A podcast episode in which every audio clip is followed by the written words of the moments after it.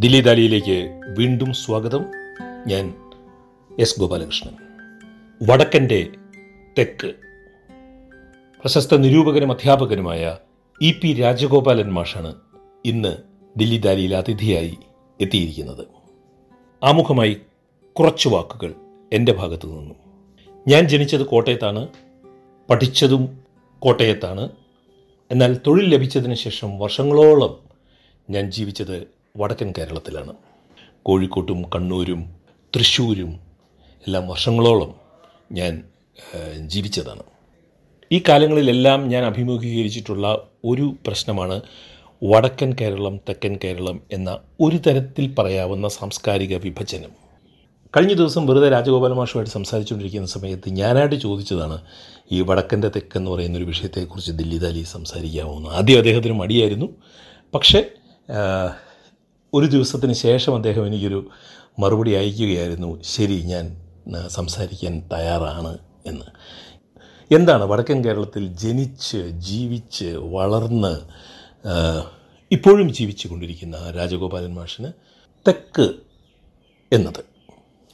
E P Rajagopalan മാഷിനെ കുറിച്ച് കുറച്ച് വാചകങ്ങൾ നിങ്ങൾക്കെല്ലാം പരിചയമുണ്ട് എങ്കിൽ പോലും മലയാളത്തിലെ സാഹിത്യ നിരൂപകനും വിമർശകനും നാടകകൃത്തുമാണ് ഇ പി രാജഗോപാലൻ. മലയാള നിരൂപണത്തിൽ ആധുനികതയുടെ കാലത്തിന് ശേഷം കടന്നുവന്ന മാർക്സിസ്റ്റ് നിരൂപണ സമ്പ്രദായത്തിന്റെ ഊർജസ്വലനായ പ്രയോക്താവാണ് ഇദ്ദേഹം. നിരൂപണത്തെ പുതിയ പരീക്ഷണങ്ങൾ കൊണ്ട് വ്യത്യസ്തവും സർഗാത്മകവുമാക്കുന്ന എഴുത്തി രീതിയാണ് രാജഗോപാലൻ മാഷ് തുടക്കകാലം മുതൽ സ്വീകരിച്ചിരിക്കുന്നത്. കേരള സാഹിത്യ അക്കാദമിയുടെ അവാർഡ് ലഭിച്ചിട്ടുള്ള എഴുത്തുകാരനാണ്. അദ്ദേഹത്തിന്റെ പ്രധാനപ്പെട്ട കൃതികൾ കവിതയുടെ ഗ്രാമങ്ങൾ കഥയും ആത്മകഥയും നാട്ടറിവും വിമോചനവും ലോകത്തിന്റെ വാക്ക് പൂവും മരവും പൂമരവും ഇന്ദുലേഖ വായനയുടെ ദിശകൾ എൻ ശശിധരനുമൊത്ത് എഴുതിയ കേളു എന്ന നാടകം ഇവയൊക്കെയാണ്. കവിതയുടെ ഗ്രാമങ്ങൾ എന്ന കൃതിക്കാണ് രണ്ടായിരത്തി ആറിൽ കേരള സാഹിത്യ അക്കാദമി പുരസ്കാരം ലഭിച്ചത്. സ്വപ്നവും ചരിത്രവും എന്ന പുസ്തകത്തിന് തായാട്ട് അവാർഡ് ലഭിച്ചു. നിശബ്ദതയും നിർമ്മാണവും എന്ന പുസ്തകത്തിന് എസ് ഗുപ്തൻ നായർ അവാർഡ് ലഭിച്ചിട്ടുണ്ട്. കാലക്രമേണ എന്ന പുസ്തകത്തിന് സി പി ശിവദാസൻ അവാർഡ് ലഭിച്ചു. Joseph Mundassery award M S Menon award Kerala Sangeetha Nataka Akademi പുരസ്കാരം എല്ലാം ഇദ്ദേഹത്തിന് ലഭിച്ചിട്ടുണ്ട്. നമുക്ക് ഇന്നത്തെ സംവാദത്തിലേക്ക് കടക്കാം. വടക്കന്റെ തെക്ക്. സ്വാഗതം രാജഗോപാലൻ മാഷ്. ദില്ലി ദാലിയിലേക്ക്. വടക്കന്റെ തെക്ക് എന്ന ഈ സംഭാഷണത്തിൽ ആമുഖമായിട്ട് എന്താണ് പറയാനുള്ളത് ആദ്യം തന്നെ? ദില്ലി ദാലി എന്ന ഈ ശബ്ദവേദിയിൽ ഒരു അവസരം തന്നതിനുള്ള നന്ദി ആദ്യമേ പറയട്ടെ. ശ്രീ ഗോപാലകൃഷ്ണൻ ചോദിക്കുന്നത് വരെ ചിന്തിക്കാത്ത ഒരു വിഷയമാണ് വടക്കൻ കേരളം തെക്കൻ കേരളം എന്നുള്ളത്. ഒരുപക്ഷെ തെക്കൻ കേരളത്തിലെ ആളുകൾ കുറേയെങ്കിലും വടക്കൻ കേരളത്തിലെ ആളുകളെ പോലെ തന്നെ ഈ വിഭജനത്തെക്കുറിച്ച് വിഭജന സാധ്യതയെക്കുറിച്ച് ചിന്തിക്കുന്നുണ്ടാവാം. പക്ഷേ കാര്യമായ ഒരു പഠനം തെളിവുകളുടെ അടിസ്ഥാനത്തിൽ തെളിവുകൾ അന്വേഷിച്ചുകൊണ്ട് നടത്താൻ വ്യക്തിപരമായിട്ട് എനിക്ക് കഴിഞ്ഞിട്ടില്ല. അതുകൊണ്ട് ദിലി ദാലിയിൽ പറയുന്നത് അധികവും പ്രതീതികൾ ആയിരിക്കും. അവ ചോദ്യം ചെയ്യപ്പെടാനാണ് അവതരിപ്പിക്കുന്നത്. ചില പ്രതീതികൾ വെറും വാക്കുകളായി പൊള്ള വാക്കുകളായി അവസാനിക്കാനും ഇടയുണ്ട്. ഏതായാലും ഈ വിഷയം നിർദ്ദേശിച്ച് കിട്ടിയതിന് ശ്രീ ഗോപാലകൃഷ്ണനോട് നന്ദി പറയുന്നു. രസകരമായിട്ടുള്ള വിഷയമാണ്. ഈ വിഷയത്തെക്കുറിച്ച് ചില അടുത്ത സുഹൃത്തുക്കളോട് പറഞ്ഞപ്പോൾ അവരിൽ ഒരാളെങ്കിലും പറഞ്ഞത് ഈ വിഷയം ഇപ്പോൾ എടുത്ത് ഇടേണ്ടതുണ്ടോ? കേരളം ഐക്യ കേരളം ഉണ്ടായിട്ട് ഇത്രയും വർഷമായി. അപ്പോൾ ഈ വിഷയം ഒരു തർക്കത്തിന്റെ രൂപത്തിലേക്കോ വളരാൻ സാധ്യതയുള്ളതാണ്. ചെറിയ വൃത്തത്തിലെങ്കിലും അതുകൊണ്ട് ഇതൊരു വിഷയമായിട്ട് എടുത്ത് ഇടേണ്ടതുണ്ടോ? പക്ഷേ ആ സുഹൃത്തിന്റെ അഭിപ്രായത്തോട് പൊരുത്തപ്പെടാൻ തോന്നുന്നില്ല. ഇങ്ങനൊരു ഡിവൈഡ് വാസ്തവത്തിൽ മനസ്സിൽ പഴയ തലമുറക്കെങ്കിലും ഉണ്ട്. കേരളം ഐക്യ കേരളം ഉണ്ടായതിനു ശേഷം ജനിച്ച തലമുറയിൽപ്പെട്ട ഒരാളാണ് ഞാൻ. ആയിരത്തി തൊള്ളായിരത്തി അറുപത്തി രണ്ടിലാണ് ജനിക്കുന്നത്. ആ തലമുറയിൽപ്പെട്ട ആളുകൾക്കും ഈ ഒരു വിചാരത്തിന്റെ ഏതെങ്കിലും ഒരു അളവ് ഉണ്ട്. അതുകൊണ്ട് ഈ വിഷയവുമായി മുന്നോട്ട് പോവുകയാണ്. തെക്ക് എന്നത് വളരെ കൃത്യമായ ഭൂമിശാസ്ത്രപരമായ ഒരു തെക്കല്ല.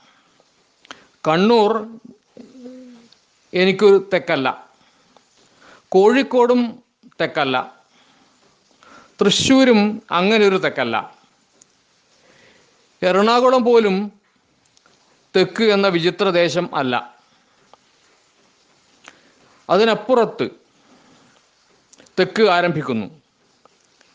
തിരുവനന്തപുരത്ത് അത് ശരിക്കും തെക്കാവുകയും ചെയ്യുന്നു. ഇതാണ് തെക്കിനെ കുറിച്ചുള്ള ഒരു തോന്നൽ. ഇത് തോന്നലാണ്. ഞങ്ങൾ കാസർഗോട്ടുകാർ തോന്നിച്ച എന്നുള്ള വാക്ക് ഉപയോഗിക്കാറുണ്ട്. തോന്നിച്ച തോന്നലിനേക്കാളും കുറച്ചും കൂടി ലോലമായ വാക്കാണ് തോന്നിച്ച. ഇതൊരു തോന്നിച്ചയാണ്. യുക്തി വെച്ചിട്ട് തെളിയിക്കാനൊന്നും പറ്റൂല. തോന്നൽ മാത്രം അവതരിപ്പിക്കുകയാണ്. വടക്കൻ കേരളം തെക്കൻ കേരളം എന്ന ഒരു വിഭജനം സമൂഹ സൃഷ്ടിയിലോ സംസ്കാര സൃഷ്ടിയിലോ നടന്നിട്ടുള്ളതായി എപ്പോഴെങ്കിലും തോന്നിയിട്ടുണ്ടോ? തെക്ക് എന്ന് പറയുമ്പോൾ രാജഗോപാലൻ മാഷിന്റെ മനസ്സിൽ വരുന്ന സൂചകങ്ങൾ ആദ്യം മനസ്സിൽ വരുന്ന സൂചകങ്ങൾ എന്തൊക്കെയാണ്? തെക്കൻ കേരളം എന്ന അർത്ഥത്തിലാണ് ഞാൻ തെക്ക് എന്ന് ചോദിക്കുന്നത്. ഈ ചോദ്യത്തിന് താങ്കളോട് പ്രത്യേകമായിട്ടുള്ള നന്ദി ഉണ്ട്.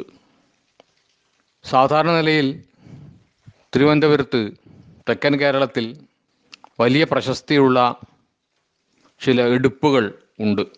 അത് പത്മനാഭസ്വാമി ക്ഷേത്രമാവാം പാളയം പള്ളി ആവാം ഹജൂർ കച്ചേരി എന്ന് വിളിച്ചിരുന്ന സെക്രട്ടേറിയറ്റ് മന്ദിരം ആവാം നേപ്പിയർ മ്യൂസിയം അങ്ങനെ ഒന്നാണ് ശ്രീചിത്ര ആർട്ട് ഗാലറി അങ്ങനെ ഒന്നാണ്. കൂടെ കുറെ കൂടി മനോഹരമായിട്ടുള്ള ലൈബ്രറി കെട്ടിടം ചുവന്ന കെട്ടിടം അവിടെ ഉണ്ട്. വർക്കല തുരപ്പ് മറ്റൊരു അത്ഭുതമാണ്. ഇതൊക്കെയാണ് തെക്കിന്റെ സൂചകങ്ങളായി മനസ്സിൽ കിടക്കുന്നത് എന്ന് പറയുന്നതിൽ ഒരു പ്രയാസവുമില്ല. ഒരു ടൂറിസ്റ്റ് മനസ്സോടുകൂടി അങ്ങനെയാണ് പറയേണ്ടത്. പക്ഷേ ഈ കാര്യങ്ങളൊക്കെ തന്നെ അത് തീർച്ചയായിട്ടും തമ്പാനൂർ റെയിൽവേ സ്റ്റേഷനും അതിൽ പെടും. അതൊരു കൊട്ടാരമാണ്. കൊട്ടാരത്തിന്റെ ഘടന കൃത്യമായിട്ട് അനുസരിക്കുന്ന ഒരു നിർമ്മിതിയാണ് റെയിൽവേ സ്റ്റേഷൻ. അതൊക്കെ ഭൂതകാലത്തിന്റെ മന്ദിരങ്ങളായിട്ടാണ് കിടക്കുന്നത്.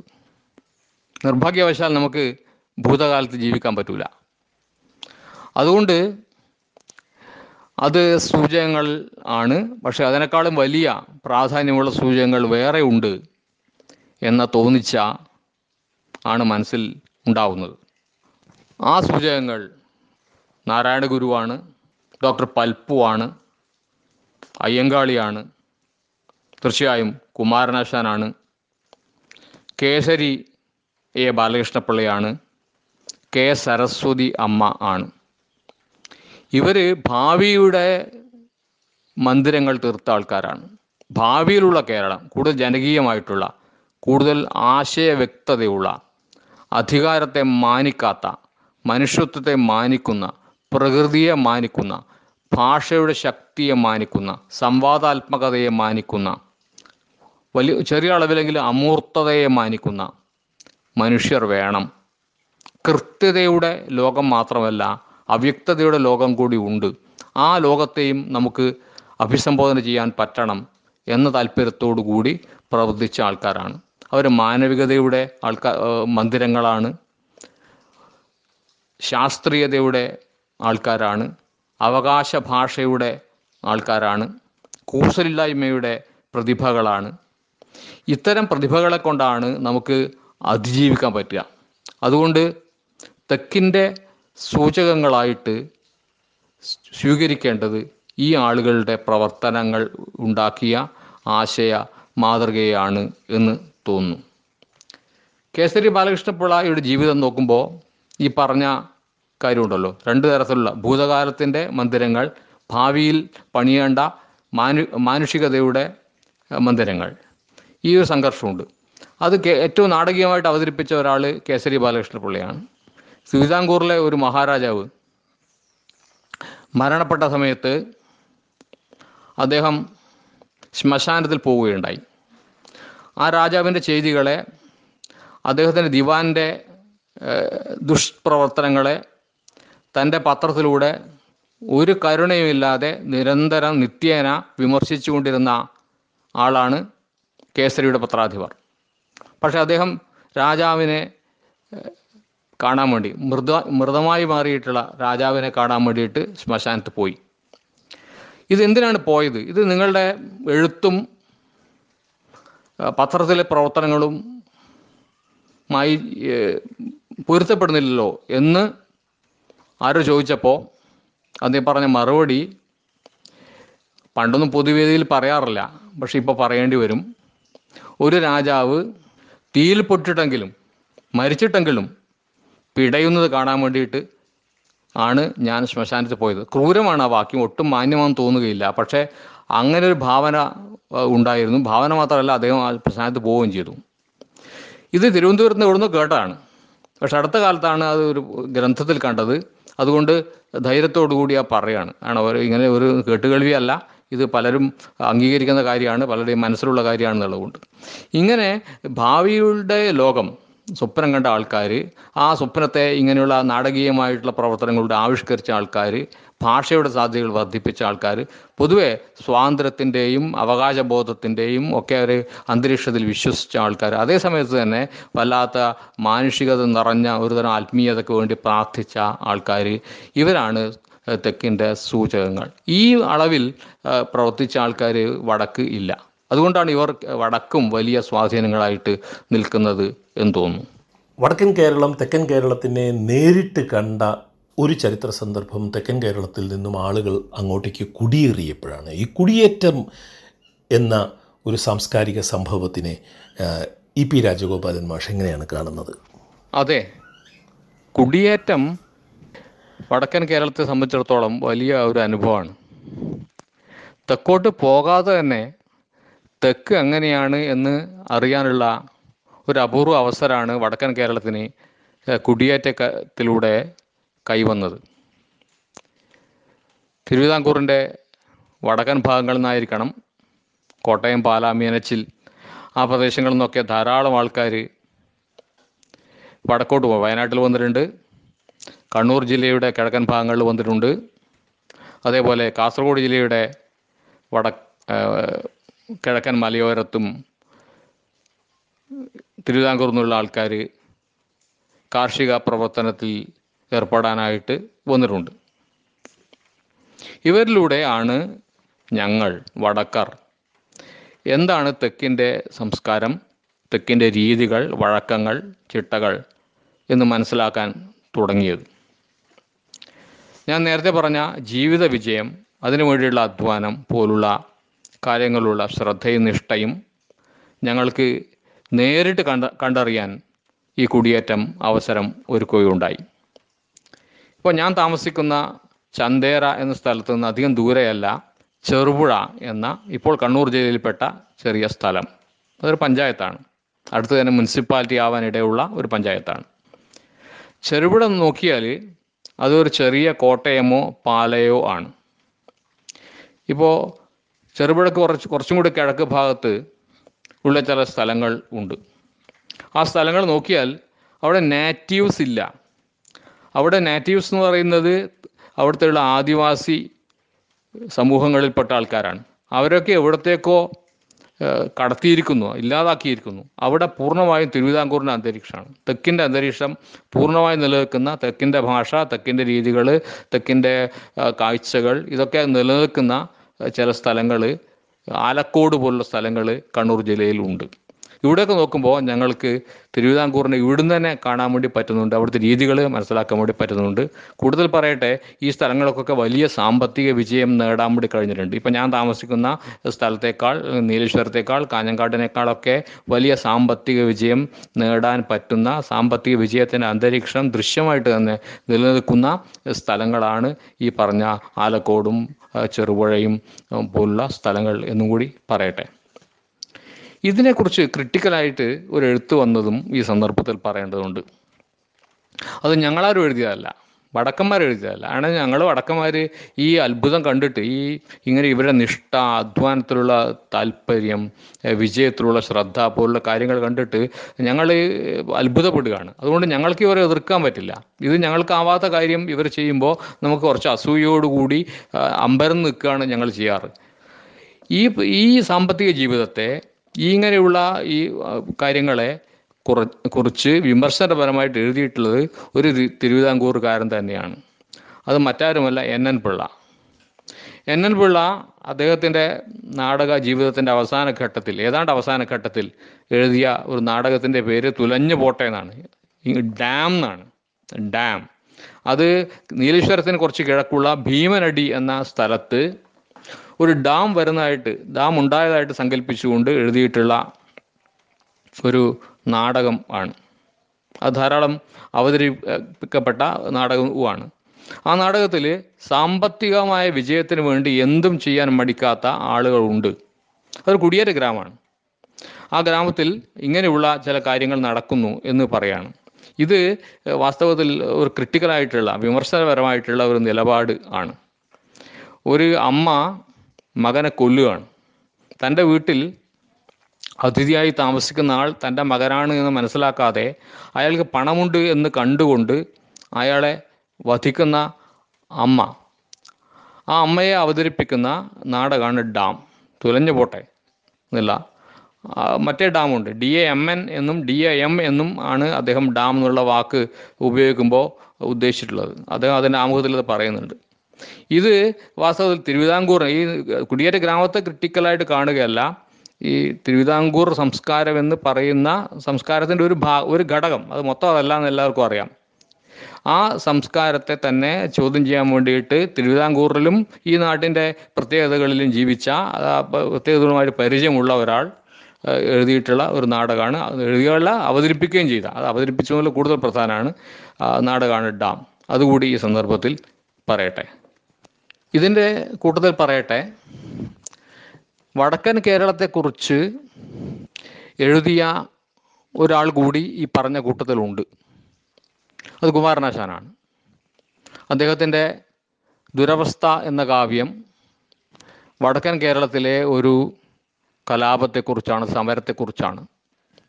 അന്നത്തെ വടക്കൻ കേരളത്തെക്കുറിച്ച് തിരുവിതാംകൂറിൽ പൊതുവെ നിലനിന്ന ഒരു ചിത്രം എന്താണ് എന്നതിന്റെ തെളിവായിട്ട് നമുക്ക് സ്വീകരിക്കാവുന്ന ഒരു കൃതി കൂടിയാണ് ദുരവസ്ഥ. ഇനി ഞാൻ എഴുത്തിലേക്ക് വരികയാണ്. എഴുത്തിൽ വടക്കൻ ചിട്ട തെക്കൻ ചിട്ട കഥകളിൽ വടക്കൻ ചിട്ട തെക്കൻ ചിട്ട ഉള്ളതുപോലെ എഴുത്തിലൊരു വടക്കൻ ചിട്ട തെക്കൻ ചിട്ട ഉണ്ടോ? തകഴി ശിവശങ്കരപ്പിള്ള ഒരു വിഷയത്തെ സമീപിച്ച നോവൽ രചനയെ സമീപിച്ച രീതിയിലാണോ പി സി കുട്ടിക്കൃഷ്ണൻ ഉറൂബ് സമീപിച്ചിരുന്നത്? എങ്ങനെയാണ് തോന്നുന്നത്?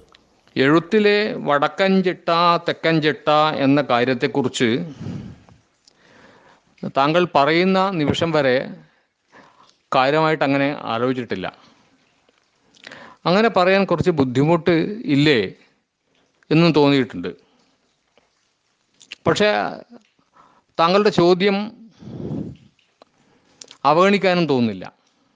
ആ ചോദ്യം മനസ്സിലിട്ടുകൊണ്ട് മുന്നോട്ട് പോകുമ്പോൾ തോന്നുന്ന ഉത്തരം തകഴിയുടെ അല്ലെങ്കിൽ കേശവദേവിന്റെ രചനകൾക്ക് നോവലുകൾക്ക് കഥകൾക്ക് നല്ല ഡോക്യുമെന്ററി വാല്യൂ ഉണ്ട് എന്നുള്ളതാണ്.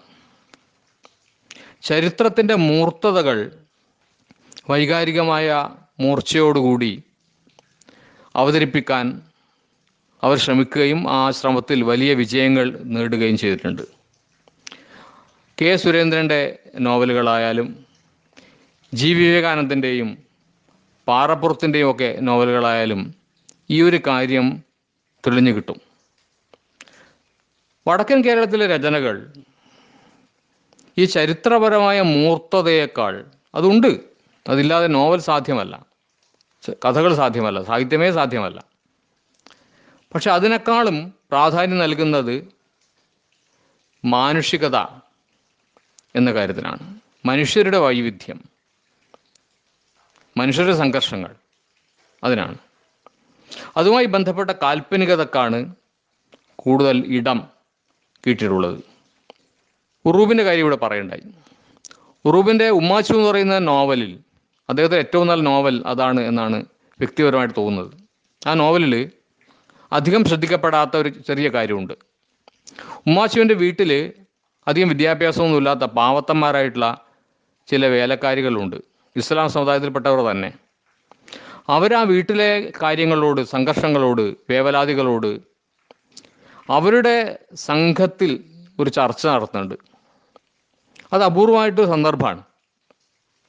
അത് ഉമ്മാച്ചു അറിയുന്നില്ല മറ്റ് കഥാപാത്രങ്ങളൊന്നും അറിയുന്നില്ല. ഈ വേലക്കാരികൾ മാത്രം ഇരുന്നിട്ട് ഉച്ചനേരത്ത് കുറച്ച് സമയം ഒഴിവ് കിട്ടുമ്പോൾ അവർ ആ വീട്ടിലെ കാര്യങ്ങളെക്കുറിച്ച് ഇങ്ങനെ ആലോചിക്കുന്നുണ്ട്.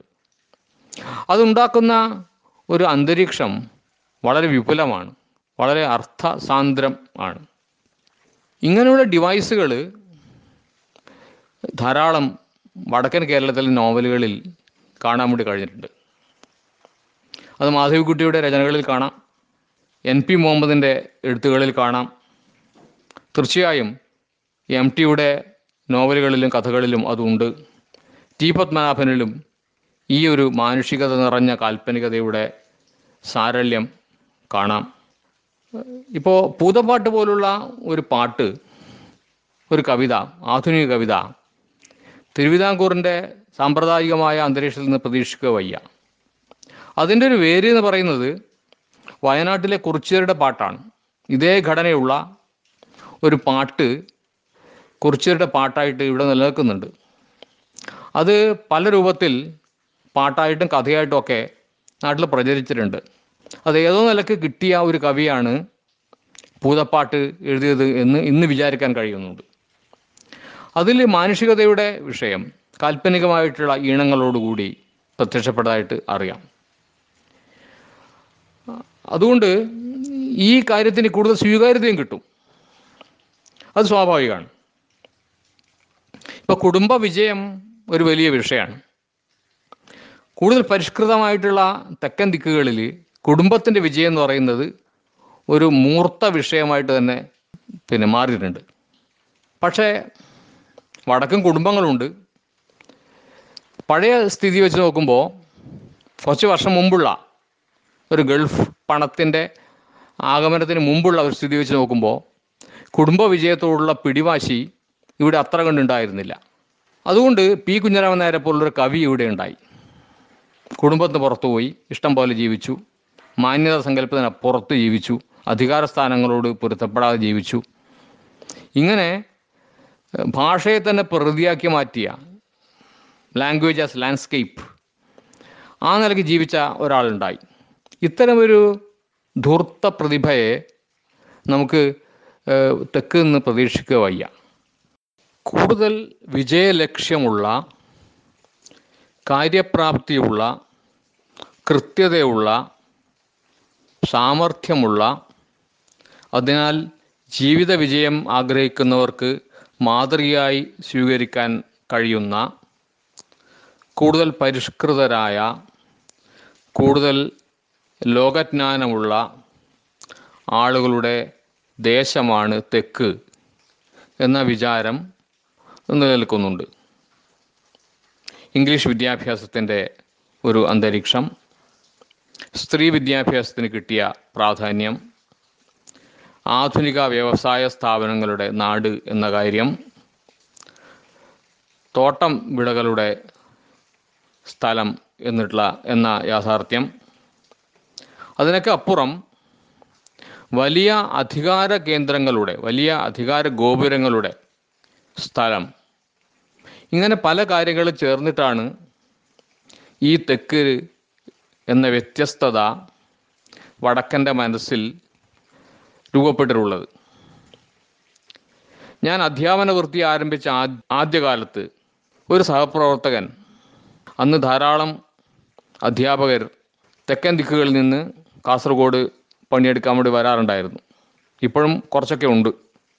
അവരുടെ സംസാര ഭാഷയും എന്റെ സംസാര ഭാഷയും താരതമ്യം ചെയ്തുകൊണ്ട് പറയുണ്ടായി.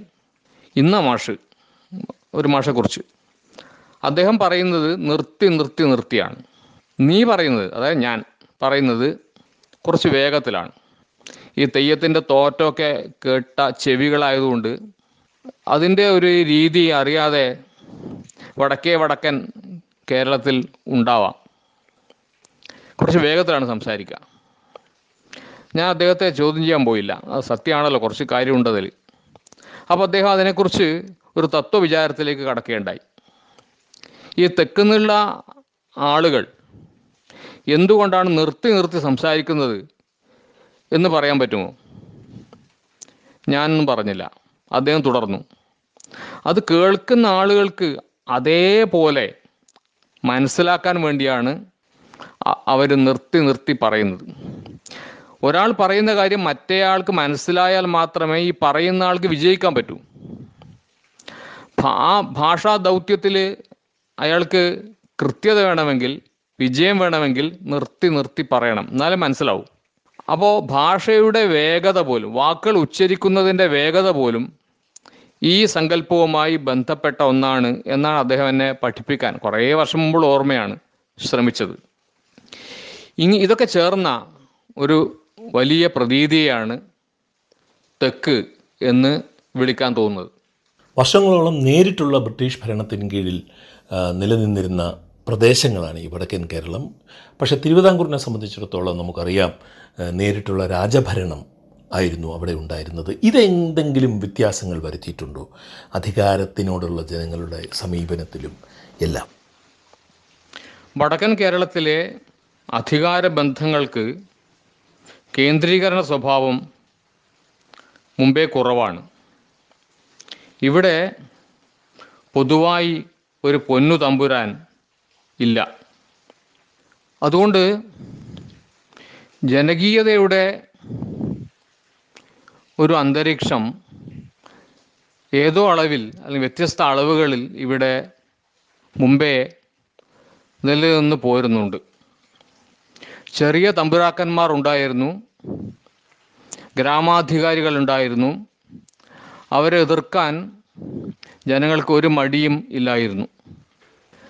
തമ്പുരാനെ എതിർത്ത ആളുകളുടെ കഥകൾ ഇവിടുത്തെ ഒരുപാട് പാട്ടുകളിലും മറ്റും ഉണ്ട് കഥകളിലും മറ്റും ഉണ്ട് എന്നുള്ളത് ചെറിയ കാര്യം അല്ല. തിരുവിതാംകൂറിലെ സ്ഥിതി ഇതല്ല. അവിടെ ജീവിതത്തിന്റെ എല്ലാ മേഖലകളെയും നിയന്ത്രിക്കാവുന്ന ഒരു മഹാരാജാവ് അങ്ങനെ ഒരു വലിയ സ്ഥാനമുണ്ട്. മുറജപത്തിന് നാലഞ്ച് ലക്ഷം ഉണ്ണിമാങ്ങ വേണം ഉപ്പിലിടാൻ. ആ ഉണ്ണിമാങ്ങയടക്കം ജനങ്ങളിൽ നിന്ന് ശേഖരിക്കാൻ പറ്റുന്ന വലിയ ഒരു അധികാര സ്ഥാനം അവിടെ ഉണ്ട് ഉണ്ടായിരുന്നു. അത് കുറേ കാലമായി നിലനിന്നാണ്. അതുകൊണ്ട് അതിന്റെ അവശിഷ്ടം നീക്കി ബാക്കി ഇപ്പോഴും ഉണ്ടാവാം. മഹാരാജാവ് എന്ന് ഉള്ള സ്ഥാനം പോയെങ്കിലും ആ സ്ഥാനത്തോടുള്ള ആദരം ജീവിത വിജയത്തിന് സഹായിക്കുന്നൊക്കെ വിചാരിക്കുന്ന പല ആളുകൾ തിരുവിതാംകൂറിൽ ഉണ്ട് എന്ന് വടക്കർക്ക് ചിലപ്പോൾ തോന്നാറുണ്ട്. ഒരുപക്ഷെ അശാസ്ത്രീയമായിരിക്കാം തോന്നൽ. പക്ഷെ ആ തോന്നൽ ഉണ്ട്. വേറൊരു കാര്യം പറയാം. കമ്മ്യൂണിസ്റ്റ് ലീഗ് തിരുവിതാംകൂറിലാണ് ഉണ്ടായത്. പൊന്നറ ശ്രീധരും എൻ സി ശേഖറും മറ്റും ചേർന്നുണ്ടാക്കിയ കേരളത്തിലെ ആദ്യത്തെ കമ്മ്യൂണിസ്റ്റ് കൂട്ടായ്മ. പക്ഷെ കമ്മ്യൂണിസ്റ്റ് പാർട്ടി വലിയ നിലയ്ക്ക് രൂപീകരിക്കാനുള്ള യോഗം ചേർന്നത് കോഴിക്കോട്ടാണ്. ജോഷി പി സി ജോഷി അതിൽ പങ്കെടുത്തിരുന്നു. ശേഖർ ഉണ്ടായിരുന്നു ഇ എം എസ് ഉണ്ടായിരുന്നു കെ ദാമോദരൻ ഉണ്ടായിരുന്നു. അവർ കോഴിക്കോട് പാളയം ബസ് സ്റ്റാൻഡിനടുത്തുള്ള ഒരു ചെറിയ മുറിയിലാണ് യോഗം ചേർന്നത് എന്ന് പ്രസിദ്ധമാണ്. അതേപോലെ കമ്മ്യൂണിസ്റ്റ് പാർട്ടിയുടെ ആദ്യത്തെ സമ്മേളനം ആ ചെറിയ സമ്മേളനം അധികാളി പങ്കെടുത്തിട്ടുള്ള രഹസ്യമായിരുന്നു. പക്ഷേ ആ സമ്മേളനത്തിന് ചരിത്രപരമായ പ്രാധാന്യം വലുതാണ്. അത് നടന്നത് ഇന്ന് എല്ലാവർക്കും അറിയുന്നത് പോലെ കണ്ണൂർ ജില്ലയിലെ പിണറായിയിലെ പാറപ്പുറം എന്ന് പറയുന്ന സ്ഥലത്താണ്. പൊന്നുതമ്പുരാൻ പുറത്താക്കിയ രാമകൃഷ്ണപിള്ള എന്ന ധീരനായ പത്രാധിപർക്ക് മരിക്കാൻ അതിനു മുമ്പേ കുറച്ചു കാലം ജീവിക്കാൻ ഒക്കെ ഇടം നൽകിയത് ഈ ജനകീയതയുടെ വെളിച്ചം പല അളവുകളിൽ നിലനിന്ന് പോരുന്ന കണ്ണൂരാണ് വടക്കൻ കേരളം ആണ്.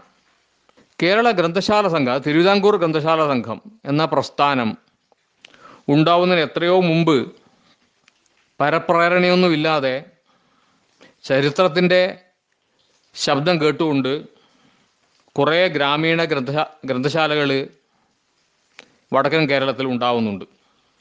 ഓർക്കാവുന്ന കാര്യം തിരുവിതാംകൂർ ഗ്രന്ഥാലയ സമിതി ഗ്രന്ഥശാല സംഘം രൂപീകരിക്കാൻ വേണ്ടി വിളിച്ചു ചേർത്ത യോഗം ഉദ്ഘാടനം ചെയ്തത് ദിവാനായിരുന്നു sir C P Ramaswamy Iyer. വടക്കൻ കേരളത്തിൽ അങ്ങനെയൊരു അധികാരിയെ വിളിച്ചിട്ട് ഇങ്ങനെയൊരു സാംസ്കാരിക പ്രസ്ഥാനത്തിന്റെ തുടക്കം എന്നുള്ളത് തീർത്തും അചിന്ത്യമായിട്ടുള്ള ഒരു കാര്യ കാര്യമാണ്. ഇന്നായാലും അന്നായാലും. അതുകൊണ്ട് ബഷീർ സ്വാതന്ത്ര്യ സമരത്തിൽ പങ്കെടുക്കാനായി തലോലപ്പറമ്പിൽ നടന്ന് എറണാകുളത്തെത്തി തീവണ്ടി മാർഗേണ കോഴിക്കോടെത്തി. ബഷീറിന്റെ തെക്ക് ഉപ്പ് സത്യാഗ്രഹമില്ല ചടുലമായിട്ടുള്ള സ്വാതന്ത്ര്യ സമരം ഇല്ല. അതുകൊണ്ട് കൂടുതൽ സ്വാതന്ത്ര്യം മോഹിച്ച ആൾ സ്വാതന്ത്ര്യത്തിന് വേണ്ടി സമരം ചെയ്യലാണ് യൗവനത്തിന്റെ അർത്ഥം എന്ന് മനസ്സിലാക്കിയ ആൾക്ക് കോഴിക്കോടേക്ക് വരേണ്ടി വന്നു. കോഴിക്കോട് കടപ്പുറത്ത് നിന്ന് മർദ്ദനം ഏൽക്കേണ്ടി വന്നു. ഇതൊരു വ്യക്തിയുടെ കാര്യമല്ല എന്നാണ് പറയാൻ ഉദ്ദേശിക്കുന്നത്. ആയിരത്തി തൊള്ളായിരത്തി ഇരുപത്തി എട്ടിൽ പയ്യന്നൂരിൽ വെച്ച് കോൺഗ്രസിന്റെ വലിയൊരു സമ്മേളനം നടന്നു. അവിടെ വെച്ചാണ് പൂർണ സ്വാതന്ത്ര്യ പ്രമേയം അവതരിപ്പിക്കപ്പെട്ടത്. വലിയ തർക്കമൊക്കെ ഉണ്ടായിരുന്നു. പക്ഷേ ആ പ്രമേയം പാസ്സായി. അത് ഇന്ത്യ ചരിത്രത്തിലെ തന്നെ പ്രധാനപ്പെട്ട ഒരു സന്ദർഭം ആണ്. ആ സമ്മേളനത്തിൽ നെഹ്റു പങ്കെടുത്തിരുന്നു. നെഹ്റു ഈ പ്രമേയത്തെ പൂർണമായിട്ടും പിന്തുണക്കുന്നുണ്ട്. യാഥാസ്ഥിതികരായ കോൺഗ്രസ്സുകാർ ഈ പ്രമേയത്തെ എതിർക്കുന്നുണ്ട്. പക്ഷേ പറഞ്ഞ പോലെ അവസാനം വലിയ പിന്തുണയോടുകൂടി ആ പ്രമേയം പാസ്സായി. അത് വടക്കൻ കേരളത്തിന്റെ ഒരു പ്രഖ്യാപനം ആണ് വിളംബരം ആണ്. തിരുവിതാംകൂറിലെ ഏറ്റവും പ്രാമാണികമായിട്ടുള്ള സാഹിത്യം അധികാര കേന്ദ്രങ്ങളെക്കുറിച്ചാണ് രാജകുടുംബാംഗങ്ങളെ കുറിച്ചാണ് അവരുടെ സ്ഥാപനവൽക്കരണത്തെക്കുറിച്ച് അവിടെയുള്ള രാഗദ്വേഷങ്ങളെക്കുറിച്ച് വൈകാരിക സംഘർഷങ്ങളെക്കുറിച്ച് ഒക്കെയാണ്. പക്ഷെ മലബാറിൽ ഏതാണ്ട് അതേ കാലത്തുണ്ടായ സാഹിത്യം ഒരു ദളിതൻ ജഡ്ജിയാവുന്നതിനെ കുറിച്ചാണ്. സരസ്വതി വിജയം എന്ന നോവൽ. അല്ലെങ്കിൽ ഒരു പെൺകുട്ടി നമ്പൂതിരി പ്രമാണിയുടെ മുഖത്ത് നോക്കി ഞാൻ എന്ന് പറയുന്ന നോവലാണ് ഇന്ദുലേഖ. ഇംഗ്ലീഷ് വിമോചനത്തിന്റെ രൂപമാണ് ശബ്ദമാണ് ആയുധമാണ് എന്ന് തെളിയിക്കുന്ന നോവൽ കൂടിയാണല്ലോ ഇന്ദുലേഖ. ഇന്ദുലേഖയിൽ പുതിയ ശാസ്ത്രത്തെക്കുറിച്ച് പറയുന്നു സ്ത്രീ സ്വാതന്ത്ര്യത്തെക്കുറിച്ച് പറയുന്നു ഇങ്ങനെ രാഷ്ട്രത്തിന്റെ സ്വാതന്ത്ര്യത്തെക്കുറിച്ച് പറയുന്നു. ഇങ്ങനെയുള്ള വിഷയങ്ങൾ അവതരിപ്പിക്കുന്ന അത്യന്തം സമകാലികമായിട്ടുള്ള ഒരു വ്യവഹാരമാണ് ഇന്ദുലേഖ അവതരിപ്പിച്ചത്. പക്ഷേ തിരുവിതാംകൂറിലുണ്ടായത് രാജകുടുംബാംഗങ്ങളെക്കുറിച്ചുള്ള കഥയാണ്. ഈ വ്യത്യാസം ചരിത്രപരമാണ്. അതുകൊണ്ട് തന്നെ പുതിയ കേരളം ഉണ്ടായ സമയത്ത് കേരളത്തിന്റെ തലസ്ഥാനം ഒരറ്റത്തുള്ള തിരുവനന്തപുരത്ത് ആവരുത് എന്ന് ചിന്തിക്കുകയും ആ ചിന്ത ഒരു പ്രമേയമായിട്ട് അവതരിപ്പിക്കുകയൊക്കെ ചെയ്ത കുറേ എഴുത്തുകാർ ഉണ്ടായിരുന്നു. ജി ശങ്കരക്കുറുപ്പിന്റെ ഡയറികൾ അച്ചടിച്ചു വന്നിട്ടുണ്ട്. അതിലൊരിടത്ത് സമസ്ത കേരള സാഹിത്യ പരിഷത്ത്. സമസ്ത കേരളാണ് ആ വാക്ക് ശ്രദ്ധിക്കാം. സമസ്ത കേരള സാഹിത്യ പരിഷത്താണ്. വടക്കൻ കേരള സാഹിത്യ പരിഷത്തല്ല. ആ സാഹിത്യ പരിഷത്ത് ഒരു പ്രമേയം പാസ്സാക്കിയതായിട്ട് വായിക്കാം. ജിയുടെ ഡയറി കുറിപ്പുകളിൽ. അതിതാണ് തിരുവനന്തപുരത്തും തലസ്ഥാനം വേണ്ട കാസർഗോട്ടും വേണ്ട. കേരളത്തിന്റെ ഒത്ത നടു ഏതാണ്ട് ഷൊർണൂരാണ്. ഷോർണൂർ ഒഴിഞ്ഞു കിടക്കുന്ന സ്ഥലങ്ങൾ ഇഷ്ടം പോലെ ഉണ്ട്. അതുകൊണ്ട് കേരളത്തിന്റെ തലസ്ഥാനം പുതിയ കേരളത്തിന്റെ തലസ്ഥാനം ഐക്യ കേരളത്തിന്റെ തലസ്ഥാന നഗരമായിട്ട് ഷോർണൂരിനെ വികസിപ്പിക്കണം എന്ന ഒരു പ്രമേയം സാഹിത്യ പരിഷത്ത് അംഗീകരിച്ചിരുന്നു. ഇതാണ് ശരിയായ നിലപാടെന്ന് തോന്നുന്നു. അത് വടക്കൻ കേരളത്തിന്റെ ഒരു വടക്കൻ കേരളം എന്നുള്ള നിലക്കല്ല. കേരളത്തിന്റെ നടു മധ്യ സ്ഥലം എന്ന അർത്ഥത്തിലാണ് ഷോർണൂർ തെരഞ്ഞെടുക്കപ്പെട്ടത്. അപ്പോൾ ഇങ്ങനെയുള്ള പ്രതികരണങ്ങൾ ഉണ്ടായിട്ടുണ്ട്. തെയ്യവുമായി ബന്ധപ്പെട്ട് എനിക്കൊരു ചോദ്യം ചോദിക്കാനുണ്ട്. ഞാൻ വർഷങ്ങളോളം കണ്ണൂർ ജീവിച്ച ആളാണ്. കണ്ണൂർ കാസർഗോഡ് ഭാഗങ്ങളിലെ തെയ്യങ്ങൾ ഏതാണ്ട് എല്ലാം തന്നെ കണ്ടിട്ടുള്ള ഒരാളാണ്. തെയ്യം ഒരു സമാന്തര വ്യവസ്ഥയാണെന്ന് എനിക്ക് തോന്നിയിട്ടുണ്ട് പലപ്പോഴും. തെയ്യം വടക്കൻ കേരളത്തിനെ വ്യത്യസ്തമാക്കിയിട്ട് പ്രത്യേകിച്ച് കാസർഗോഡ് കണ്ണൂരിന്റെ വടക്കൻ ഭാഗങ്ങളിലൊക്കെ വലിയ വ്യത്യാസം തെയ്യം വരുത്തിയിട്ടുണ്ട് എന്ന് എനിക്ക് തോന്നിയിട്ടുണ്ട്. ശരിയാണോ അത്? തെയ്യം കണ്ണൂർ കാസർഗോഡ് ജില്ലകളിൽ വളരെ വിപുലമായിട്ടുള്ള ഒരു സമാന്തര വ്യവസ്ഥയാണ്. തെയ്യം കല എന്നൊക്കെ പറയുന്നത് വാസ്തവത്തിൽ അതിന്റെ വലുപ്പത്തെ ചുരുക്കുന്ന വളരെ മോശമായിട്ടുള്ളൊരു സമീപനമാണ്. തെയ്യം കല മാത്രമല്ല തെയ്യം വേഷം മാത്രമല്ല വാദ്യം മാത്രമല്ല അതിൽ ഇവിടുത്തെ ഒരു ബദൽ ചരിത്രത്തിന്റെ ബദൽ ജീവിത വീക്ഷണത്തിന്റെ ജീവസുള്ള സാന്നിധ്യം ഉണ്ട്. അതിൽ കാണുന്നത് കീഴാടരുടെ സിദ്ധികളാണ്. വേഷസിദ്ധികൾ പ്രപഞ്ചബോധം പ്രതികരണ സിദ്ധികൾ അധികാരവുമായി ബന്ധപ്പെട്ട ഉരസലുകൾ അതിജീവനത്തിന്റേതായിട്ടുള്ള സാധ്യതകൾ കണ്ടെത്തൽ ഈ നിലക്കൊക്കെയാണ് തെയ്യം വരുന്നത്. അത് തെയ്യം തെയ്യേറ്റർ മാത്രമല്ല ഞങ്ങൾ അങ്ങനത്തെ ഒരു വാക്കുണ്ടാക്കിയിട്ടുണ്ട്. തെയ്യേ തെയ്യവും തിയേറ്ററും ചേർത്തിട്ട് തെയ്യേറ്റർ എന്ന വാക്ക്. ആ തിയേറ്റർ മാത്രമല്ല തിയേറ്ററായിട്ട് കാണാം. പക്ഷെ ആ തിയേറ്ററിന് അപ്പുറത്ത് അതിലൊരുപാട് ബദൽ ജീവിത ബോധങ്ങളുടെ ചേർച്ചയും സംഘർഷവും ഒക്കെ ഉണ്ട്. അതൊക്കെയാണ് ഇവിടുത്തെ അടിസ്ഥാനം. ഇവിടുത്തെ ഇടതുപക്ഷ രാഷ്ട്രീയത്തിന്റെ വേര് തേടി പോകുമ്പോൾ കമ്മ്യൂണിസ്റ്റ് മാനിഫെസ്റ്റോയിലോ അല്ലെങ്കിൽ ലെനിന്റെ ടെക്സ്റ്റുകളിലോ ഒന്നുമല്ല നമ്മൾ എത്തിച്ചേരുക. ഈ ബദൽ ജീവിത വ്യവസ്ഥയിലാണ്. തെയ്യത്തിൽ എല്ലാ മതങ്ങളെയും ഉൾക്കൊള്ളാനുള്ള താല്പര്യമുണ്ട്. തെയ്യം സ്വയം വളരുന്ന വ്യവസ്ഥയുമാണ്. ഇസ്ലാം തെയ്യങ്ങൾ തന്നെയുണ്ട്. ഇസ്ലാം മതത്തിൽപ്പെട്ട ആളുകൾ സഹകരിക്കുന്ന പരമ്പരാഗതമായി സഹകരിക്കുന്ന ഒരുപാട് തെയ്യത്തിന്റെ ആരൂഢങ്ങൾ ഉണ്ട്. അപ്പോൾ ഈ ജാതീയതക്കപ്പുറത്തുള്ള ഒരു വ്യവസ്ഥയുടെ സ്വപ്നം ജനങ്ങൾക്ക് പൊതുവേ ഉണ്ടായിരുന്നു എന്നതിന്റെ ഏറ്റവും ജൈവമായിട്ടുള്ള ഒന്നാണ് തെയ്യം. അപ്പം ഇങ്ങനെയുള്ള രൂപങ്ങൾ മനസ്സിലാക്കുമ്പോഴാണ് വടക്ക് തെക്കുന്ന് വളരെ വ്യത്യസ്തമായി പിന്നെ മാറുന്നത് എന്ന് കാണുവാൻ വേണ്ടി കഴിയും. തിരുവിതാംകൂർ കൊച്ചി പ്രദേശങ്ങൾക്ക് കുറേയൊക്കെ സമാനതയുണ്ട്. ചരിത്രപരമായി തന്നെ അതങ്ങനെയാണ്. അതല്ലാത്ത ദേശങ്ങളെ ചേർത്താണ് വടക്കൻ കേരളം എന്ന് പറയേണ്ടത്. വടക്കൻ കേരളം ചെറിയ കാര്യങ്ങളുടെ നാടാണ്. വലിയ കേന്ദ്രങ്ങൾ ഇല്ല. ഗുരുവായൂരൊക്കെ ഇത്ര വലിയ ദേവസ്ഥാനമായി തീർന്നത് താരതമ്യേന അടുത്ത കാലത്താണല്ലോ. ഞങ്ങൾക്കിവിടെ പതി എന്ന ഒരു ദേവാലയ സങ്കല്പമുണ്ട്. ഏറ്റവും കീഴാളരായിട്ടുള്ള ആൾക്കാരുടെ ദേവാലയത്തെയാണ് പതി എന്ന് പറയുക മണ്ണിനോട് പതിഞ്ഞു കിടക്കുന്ന ഒരു പ്രാവിന്റെ കൂടിന്റെ ലാളിത്യമുള്ള സാരല്യമുള്ള ദേവാലയമാണ് പതി.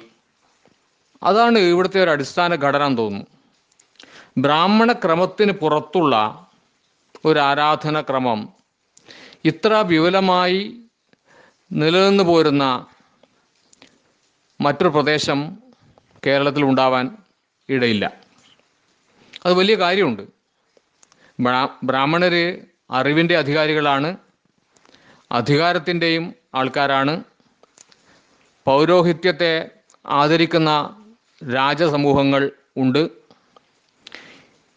അവർക്കുള്ള ബന്ധം ഈ രണ്ട് സമൂഹങ്ങൾ തമ്മിലുള്ള ബന്ധം വളരെ പ്രധാനപ്പെട്ടതാണ്. ഇതൊന്നും അത്ര വലിയ അളവിൽ വടക്കൻ കേരളത്തിൽ ഇല്ല. ഒരു കലാരൂപത്തെക്കുറിച്ച് പറയാം. മറത്തുകളി അല്ലെങ്കിൽ മറുത്തുകളി എന്നുള്ള. അത് വാസ്തവത്തിൽ ഒരുതരം വാക്യാർത്ഥ സദസ്സാണ്. സംസ്കൃതത്തിലെ ഒരു ശ്ലോകം ഒരു പണിക്കർ ചൊല്ലും. അതിന്റെ ഓരോ വാക്കും ഉച്ചാരണവും ശ്രദ്ധിച്ചുകൊണ്ട് അയാളത് വിവരിക്കും. ആ വിവരിക്കുന്ന സമയത്ത് എതിർസ്ഥാനത്തുള്ള പണ്ഡിതൻ പണിക്കർ അതിനെ ചോദ്യം ചെയ്യും. യുക്തിയോടുകൂടി ഭാഷാപരമായ ശ്രമത്തോടുകൂടി ചോദ്യം ചെയ്യും. അങ്ങനെ പുരോഗമിക്കും. ഇത് ഇന്നും മീനമാസത്തിൽ മാർച്ചിൽ വടക്കൻ കേരളത്തിൽ ഒരുപാട് സ്ഥലങ്ങളിൽ ഒരു മുടക്കവുമില്ലാതെ നടന്നു വരാറുള്ള ഒരു ഉത്സവമാണ്. അത് മൈക്ക് വന്നതോടുകൂടി അതിന് അതിന്റെ വ്യാപ്തി വർദ്ധിച്ചിട്ടുണ്ട്. പണ്ട് ഒരു ഉത്സവത്തിന്റെ ഭാഗമായിട്ട് ഒരു അമ്പലത്തിന് മുന്നിൽ അവിടെ കൂടിയിരിക്കുന്ന ആളുകൾ മാത്രം ശ്രദ്ധിക്കുന്ന ഒരു സംഗതിയായിരുന്നു അതെങ്കിൽ ഇന്ന് അങ്ങനെയല്ല. വളരെ വിപുലാണ്. ഇത് ഈ നാടിന്റെ പ്രത്യേകതയാണ്. ഇപ്പോൾ ഇങ്ങനെയുള്ള വ്യത്യസ്തങ്ങളായിട്ടുള്ള ആവിഷ്കാര രൂപങ്ങൾ കലാരൂപങ്ങൾ ഇതിലൂടെയൊക്കെ വന്ന ഒരുതരം പ്രത്യേകമായ ജനകീയത ഇതൊക്കെ ഈ നാട്ടിൽ വളരെ അടിസ്ഥാനപരമായിട്ട് ഉള്ളതാണ്. അതുകൊണ്ട് തന്നെ മതാത്മകതക്കും ജാതീയതക്കും അപ്പുറത്തുള്ള ഒരന്തരീക്ഷം പുതിയ കാലത്തെങ്കിലും ഇവിടെ വലിയ അളവിൽ ആരോഗ്യകരമായിട്ടുള്ള അളവിൽ ഉണ്ടായിട്ടുണ്ട്. S N D P N S S പോലുള്ള പ്രസ്ഥാനങ്ങൾ വടക്കൻ കേരളത്തിൽ അത്രയധികം നിർണായക സ്വാധീനമായിട്ട് മാറിയിട്ടില്ല എന്നത് ഒട്ടും തന്നെ യാദർച്ഛികം അല്ല. നന്ദി ഇ പി രാജഗോപാലൻ മാഷ് ഇത്ര വിശദമായിട്ട് ഈ വിഷയത്തെക്കുറിച്ച് സംസാരിച്ചതിന്. സന്തോഷം. വളരെയേറെ നന്ദി. ഈ ശബ്ദ സന്ദർഭം ഞാൻ മറക്കുകയില്ല. ദില്ലി അലിയുടെ ഈ ലക്കം ഇവിടെ അവസാനിക്കുകയാണ്. വീണ്ടും കേൾക്കും വരെ സ്നേഹപൂർവം എസ് ഗോപാലകൃഷ്ണൻ.